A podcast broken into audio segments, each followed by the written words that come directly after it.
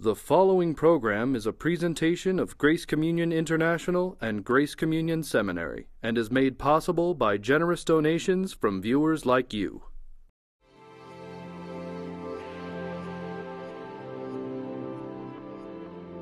On this episode of You're Included, author Dr. Robin Parry explains the importance of having a Trinitarian perspective in our worship.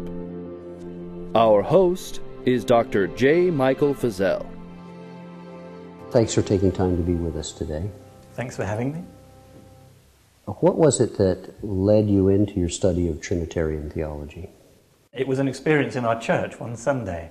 I, I must have read something about the Trinity before coming out because it, it, was in my mind, uh, vaguely at the back of my mind as an issue when I went into the meeting. And, and the meeting began where the leader at the front said, Well, everyone, we've come here to meet with Jesus. And uh, I thought, okay, I actually come to meet with some other people as well, but that's, that's nice. Um, and then they went on and they prayed this prayer, you know, Dear Lord Jesus, uh, thanks for being with us, you know, come and be with us as we sing to you. And then we sang a whole load of songs. And something right near the beginning made me think, you know, this is interesting because there's, there's Jesus talk, but what about the Father or the Holy Spirit? There was no mention of them. And as the, so I listened up as the meeting went through, and song after song, they were either what I call Jesus songs, or they were what I call You Lord songs, which are the kind of songs about the Lord or God, and it doesn't say Father or Son or Spirit. So, and in the context of the meeting, it was very clear that the You Lord songs meant Jesus. And all the prayers were about Jesus, and then we had a sermon and it was about Jesus, but it wasn't no mention at all of the Father or the Holy Spirit. Uh, and then we had a sinner's prayer at the end, but it was a sinner's prayer recast in a, in a sort of Jesus version. Dear Lord Jesus, I've sinned against you. I know you love me. You died for me. You rose yourself from the dead. um, come and live in my heart. And then, and then we went away. And by this point, I was thinking, you know, there's something really weird about. And the other thing that was weird is that nobody else seemed to think there was anything odd. It, was, it, it just didn't click, didn't register at all. And so I thought, now that's worrying that you can have a whole meeting completely devoid of any sense of engaging with the Father or the Holy Spirit um, in a Christian meeting and no one notices. So I thought, well, maybe I should go. So I went home and I got out um, a worship album, uh, probably the best selling worship album in the world at the time. So I'll have a look through the lyrics and see what, what they say. So I read through the lyrics and all of the songs were good. Um, on their own, and there was not a problem with any of them, but as I read each song, what struck me, it was a recording of a worship event. And so, looking at the whole thing, not a single reference to the Father or the Holy Spirit anywhere. Um, intriguingly, the story of Jesus was uh, completely collapsed too, so that you there was references about God's transcendence, there were references about the immanence and presence of God. Um, but there was no reference to the incarnation, the story of Israel, creation. There was no reference to the ministry of Jesus. One song refers to his death and resurrection. There was no references to the ascension or the giving of the Spirit or the return of Christ. This, the whole thing was collapsed into my experience of God now. Um, and I thought, now that's really worrying. As a worship event, which this was a recording of, it's completely un-Trinitarian. So then in the subsequent weeks, I would, I mean, it's terrible once you're alert to this. You start listening out for it. And so in the subsequent weeks, I would um, listen to the songs and the prayers and so on. And I found regularly uh, the Father and the Spirit either hardly mentioned or not mentioned at all. It was terrible. Uh, and, uh, and so I then started looking at, okay, let's look at, say, Vineyard worship albums. And uh, so I went through every Vineyard album published over an eight year period, I think. I can't remember, something like eight years, maybe five to eight.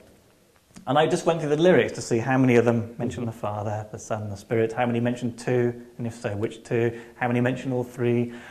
And um, it was shocking. When you looked at the whole corpus of songs, um, all of the songs were fine. I had no problem with any of them in particular. But when you look at them as a whole, there was no sense of Trinitarian balance uh, in the thing. And this is what sort of alerted me to the issue of, you know, when we worship, are we wor- is our worship fully Christian? Or is it slipping into something that's a bit more almost Unitarian in practice? Or, or what Karl Rahner calls mere monotheism? Mm-hmm. And, and if somehow we discovered that the Trinity wasn't true, would it actually make any difference Mm. to the way we did anything? Yeah. Would anyone even notice? Yeah. Uh, and, that, and that was the thing that set off my flags and got me thinking I really need to look into this and see if I can try and do something constructive about it. Which is then what I, I tried to do by writing the book and talking to uh, worship leaders and songwriters and, and so on after. And now, uh, after your your teaching and uh, you've done a lot of work in, in it, what what is it about Trinitarian theology that you still find the most uh, compelling and exciting? It's, it's hard to um, put your finger on one thing and say that that's the thing. Mm-hmm. In the same way, you know, I, when I was a kid, I used to have a favourite colour. You know, what, but my favourite colour was green. Whereas now, you know, I, I can't abstract a single Yeah. colour. You know, I, I just think, well, green's beautiful when it's alongside all these other Yeah. colours, but it's the interplay that. Uh, Yeah. um, if there was one thing that I keep coming back to about um, Trinitarian theology, at least as I conceive it, is, is this sense that in the person of Christ, well, I guess it was one of the concerns I it came to me through one of the concerns raised when I started saying we need to be more Trinitarian and intentionally Trinitarian in the way that we worship. And somebody said, yeah, but shouldn't our worship be um, Jesus focused? Because we're Christians and the Gospels are Jesus focused. Shouldn't we be Jesus focused? And, you know, I thought, well, that's true, actually. We are Christians and we should be Jesus focused. And then it dawned on me, you know, to be Jesus focused is to be Trinitarian because it's precisely in the incarnation of Christ that the Trinity is revealed. And, uh, and, and so, by, by definition, if you are focused on the Jesus who is the Jesus revealed in the Gospels, uh, the Jesus that the church believes in, if you're that kind of Jesus focused, you will be Trinitarian. So you can be Christocentric Trinitarian, it, it, it sort of follows. And the thing that I keep coming back to is this sense that in the person of Christ, God has completed this work of salvation in the Saviour, in, inscribed in his flesh, our humanity is redeemed. Um, and in the risen body of Christ, God has done all that needs to be done to save us. And now, through the work of the Spirit, God is working to join people to Christ to sort of participate in that salvation. This is a thought that I keep coming back to, and it, it's the thing that keeps inspiring me because it takes the pressure. I think I can have hope because it's God doing this. You know, it's not about me doing this or anyone doing this. Or I, you know, I look at the statistics, how churches are doing, and I think, gosh, this isn't good. But then I think, God's doing this. God has completed this work in Christ. There's no way He's not going to finish it. You know, there's no way that the, the Spirit's been caught by surprise. And so I think I like the. Um, all analogies of the Trinity have their pros and cons. I, I rather like Irenaeus's idea of the two hands of the Father. Um, it has its downsides, but one of the upsides is I think it gives a lovely way of thinking about salvation because you know you have the Father whose intention is to draw humanity and people to Himself, and so He does this by stretching out the hand of His Son, and then He reaches out the hand of His Spirit, and through the Spirit He draws us to Christ, and then through Christ He draws us to Himself, and so we're we're held in this kind of Trinitarian embrace, uh, where the Father through, through the Spirit draws us through the Son to Himself. I just, I love that image and this sense that actually it's God that does this. And it doesn't depend on us in the end. God, of course, you know, the Spirit enables us to participate and, and we engage, and it's a subjective, you know, engaging with God in our own relationship with God. But it's not something we do, it's not earning anything with God or achieving anything with God. It's being enabled by God to participate. So even our response to God is, as Matt Redman says, a gifted response, a response that God Himself enables us to make. If, Christians don't have uh, this uh, uh, uh, some, some kind of understanding of, of the Trinity and how uh, the relationships within the Trinity and how we're drawn into that and, and so on. What, and many don't. It, it, it's very common to uh, go into a church that really doesn't uh, have a, a, Trinitarian form of worship or even preaching, even though they believe in the Trinity as a, as a fundamental doctrine, that most members would not even begin to, they don't think about it and they wouldn't be able to explain it if they were asked. And what did they lose? Uh, uh, uh, no, we know they're Christian. We know that they're they have faith for uh, that we know they're saved by grace and that they experience uh, they walk in, in Christ and so on to the degree that they can. But what what are what are they missing? What what could they have if they better understood?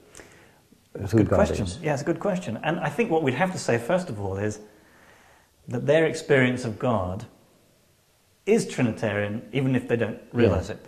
Um, because there's no other way of encountering God, because there is no other God to encounter. Yes.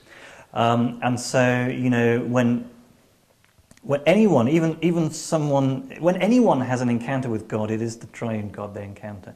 But it might, but it can enrich their encounter with God, their subjective understanding and experience of that relationship with God, and it can free them up to walk with God in more um, liberated ways, as it were, to understand better the God who it is they encounter, the God who it is that's at work in their life, working out their salvation. Um, of course, it's still the Holy Spirit working in them, even if they've never heard of the Spirit or can't conceptualize these things rightly. Um, but it would enrich their relationship with God uh, in, in, in many ways. For instance, um, it would enrich their engagement with God as a father to realize that it's, you know, it's not through their effort to try and please the father uh, and earn status for the father, or somehow, if they misconstrue their Trinitarian theology, somehow placate the father uh, who's really not very kindly disposed towards them uh, to realize that in fact, you know, you don't have to placate God. God doesn't need placating. God loves us. This is why He sends His Son. Uh, and this is why He sends His Spirit and draws us. And it just um, enables us to appreciate more the love and grace of God. And uh, to sort of take some of the, the, pressure off, we have to earn stuff with God. But it doesn't change the objective fact that it is still the Father through the Son and the Spirit. That's the only way that they're able to engage with God in any sense at all, even if they can't think of it straight. Isn't it true that there is no such thing as good in the world or um, love, mercy, all, all things good? Uh, that don't come from Christ. Uh, they do not come from, from the triune God into the world. There's, there's no other world except the one. Uh, it's not like people who are not Christian, if and when they do good things, it's not like that comes out of some other universe, uh, not made by. No, no. And, uh, you know, they're living in the same created order, which is the good creation that the true God made. They are living as God's creatures um, in the image of God, even if they don't realize that they are. And um, you know, I don't think, I don't think people should understand a doctrine of total depravity, say, to mean that everybody is as depraved as they possibly could be. And, and, and, um, and, and, you know, personally, I've always found myself reacting against the idea that the misuse of the scripture that says, you know, even the good things you do are as filthy rags, you know, which, which is often used to mean, I mean, what the prophet means, what God means when he says that is, you guys are so bad, so you guys in particular are so bad that even the good stuff you do is bad. Um, he's not saying everybody's such that even their, every, even their love and kindness, even that's filthy and disgusting in my sight. Um, I don't think God, God saying anything like that. And so we can see um, genuine aspects of the image of God um, and the work of God and even the work of the Spirit uh, working in and through people who don't yet know Christ. Of course, it's because they're God's creatures in God's world, and although the image of God might be broken in us, it's not gone, it's not completely destroyed. We would, we would cease to be human if that was the case. So the only way to be human is to be human in Christ. Uh, that's all there is. Well, right. Um, I mean, in one way, thinking about salvation, I mean, salvation is about the restoration of our humanity. Uh, it's about being human the way God made us to be human. And so, you know, Christ, Christ is a human being. And in his, I mean, I think of it like this, um, or sometimes I think of it like this. I imagine our humanity is like a rubber glove. Um, do you know what I mean? You might do the wash the dishes with rubber gloves. Okay, they have those in America too. And just checking. So I think, you know, Christ or the, the Logos is like the, that on which we are modeled as humans. And so it's like a rubber glove molded on this, this, this hand. But the rubber glove has become torn and ripped and damaged. And so what God does in Christ is the very template, the very one in whose image we are made, um, takes on, I don't mean disguises himself as a human, but becomes flesh. Mm-hmm. And on the cross melts down this humanity, our humanity, and remolds it around himself, remakes it, reforges the, the humanity in the resurrection. And so in the resurrection of Christ, we see it's all about the glory of God in human flesh, in human beings. And salvation is all about, all about being human as God made us to be. It's about the glory of God. Because I think, um, you know, we need a bigger view of what it is to be human.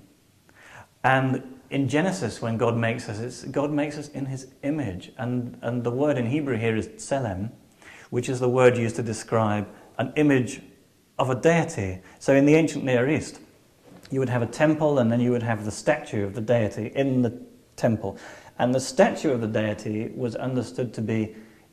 They would go through a ritual uh, and when they went through the ritual, they believed that the spirit of the god would, would inhabit the statue. Now, the amazing thing is, Yahweh forbids the use any statues or any mm-hmm. images like this because of the kind of God that God is. Nothing like that. No statue that can't speak and can't act and do these things can image this God. But God authorizes in the earth his own Tselem, his own icon, as it were, which is a human being, to be dwell, indwelt by the presence of God Himself in the earth, mediating God's rule and dominion over creation, is an astonishingly high view of what it is to be human. Amazing. And people say, oh, Christians have such a dour view that people are just, humans, they're just scum and worms and all that. But in fact, the Bible has an unbelievably high view of humans as God's icons through which God commissions humans that his glory, the very presence of God himself, would be in humans. And so this is what's being restored. This is a glory lost in sin. And humans fall short of this glory. Uh, but in Christ, it's a glory that's restored. So being a Christian is all about being changed by the Spirit to sharing Christ's real humanity. So it's about, in Christ, through the Spirit, becoming more human. Going back to the topic of worship, uh, you've done a lot of work on, on Christian worship, and uh, I don't know if I could put it in these terms, but could you talk for a, few minutes about the uh, what we might call the, the good, the bad, and the ugly of Christian worship? Sure. Um, there's a lot of good, there's a lot of bad, and there's a lot of ugly. I guess it's easier to talk about the bad and the ugly. Um,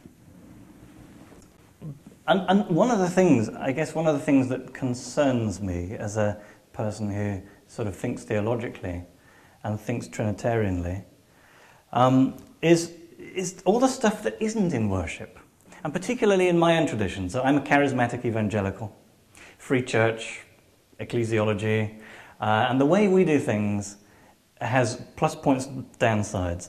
But one of the changes that's taken place over the recent years is there's been a move where you used to have the minister who would lead the whole service, uh, and, and oftentimes it would have a very clear theological shape, a certain kind of terrain that you would cover. Uh, so you'd always have confession of sin, thanksgiving, you'd have intercessions, and so on. And for various reasons, this has changed to a form of worship where you have a worship leader who is basically a, a singer, guitar player normally, and worship becomes more about singing one song after another, with it just linking songs, and that would be a worship time. This thing. And there are all sorts of problems with that, but one of the problems is that it is in great danger of cutting out crucial parts of Christian worship like confession, like intercession.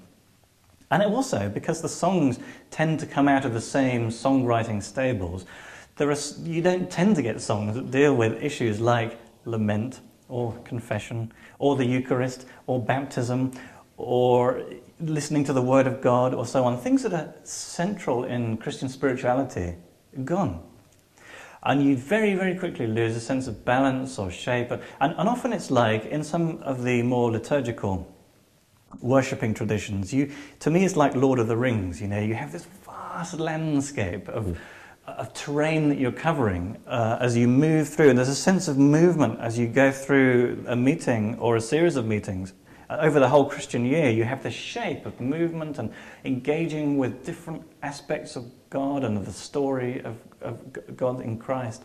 Um, and sometimes it feels to me like uh, we charismatics are in danger of being like locked in a broom cupboard under the stairs, walking in circles, and we're covering such a small uh, terrain. There's not really much sense of, you know, what holds the link the songs together is often are they in the key that that means I can go from one to the other? yeah. um, are they songs that have blessed me recently? But there isn't much thought often given to you know the theological shape and the sense of you know are, what are the, the kinds of things that we ought to be engaging with here and this is through no bad intent on the part of worship leaders and in my experience worship leaders and songwriters desperately want to help the people of God to engage with God this is where their heart's at it really is but but they have had no role models in how that could be done the um, has there's very little help given to them um, through leaders or through training courses. You know, oftentimes when I see the programs of these training courses for worship leaders, it's like all technical stuff about PAs and or it's about yeah. technical stuff about the music or it's um, or it might be encountering the presence. Because one of the dangers of contemporary worship is, particularly charismatic, it all becomes about my engagement with God now. So everything becomes collapsed into now. There's no sense of where we've come from or where we're going. And uh, this is really bad for our spirituality. Because if you think of it, most, you know, most of our Christian spirituality and the way we relate to God is something we pick up through engaging in the practices of worship.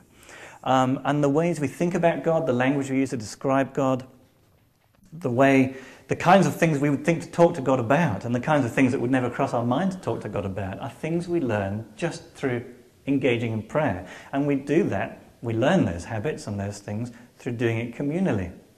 And if our spirituality is being shaped in a deformed, sub, not unchristian perhaps, but sub Christian um, way when we meet together to worship, then we are selling short our congregations. Um, our people, they are being shaped in ways so that, just to take lament as an instance, if there is never any place for lament in our worship, unlike in Scripture where there clearly is, um, then, you know, when people are confronted with situations where the appropriate response and the honest response, the faithful covenant response to God, is like Christ Himself on the cross, you know, to lament. If we're not giving people a vocabulary to know how to respond to God in those kind of situations, what they end up doing is feeling bad or feeling like they're somehow impious or unbelieving to have those how, could I have those thoughts and it's pastorally terrible I, well, my, one of my goals is to help charismatics to rediscover a charismatic way of lamenting in the spirit That, that actually, you know, Christ himself on the cross stands in our place and laments in our place. He, he prays, My God, my God, why have you forsaken me? Psalm 22. It's not in a sense of abandoning God, it's my God. My God, why have you forsaken me? So he's lamenting as a way of holding on to God in this situation. And so I want to argue look, Christ does this. The Old Testament saints do this. And, and in Romans 8, I think, you know, the way, the way I argue in, in a paper I've written and in a book I've done on Lamentations, I think we can draw from this that the Holy Spirit, one of the ways the Holy Spirit helps us is that the Holy Spirit, as creation groans and as the church groans, groaning, lamenting the current state, lamenting, groaning in frustration, groaning, looking to the future, and groaning in intercession. Um, the Holy Spirit Himself groans with us, groans with creation. And as the Holy Spirit groans, I, want to argue that the Holy Spirit is doing the same thing. The Holy Spirit is, um, is groaning in frustration at the brokenness of creation. And so lamenting. The Holy Spirit is um, looking to the future to bring to birth, like through the travail and the pain of childbirth, to bring forward a new future. And the Holy Spirit, through the groaning, is praying by the will of the Father for creation to be liberated. And so, and the Holy Spirit, I want to say, can groan through our groanings. And the Holy Spirit, we can lament in the Spirit, as it were, so that our own laments and prayers are taken up by the Holy Spirit and, and fused with His and become, rather than cries of despair, become transformed into groans that take hold of God and look to the future with hope. Uh, so I think there is a Trinitarian way of understanding what is going on and how lament is really something that God Himself, through Christ, through the Spirit, uh, is engaged with and, and, through which we ought to, uh, as faithful Christian disciples, um, be lamenting, groaning with creation and praying it forward into its glorious destiny. You've been watching You're Included, a production of Grace Communion International.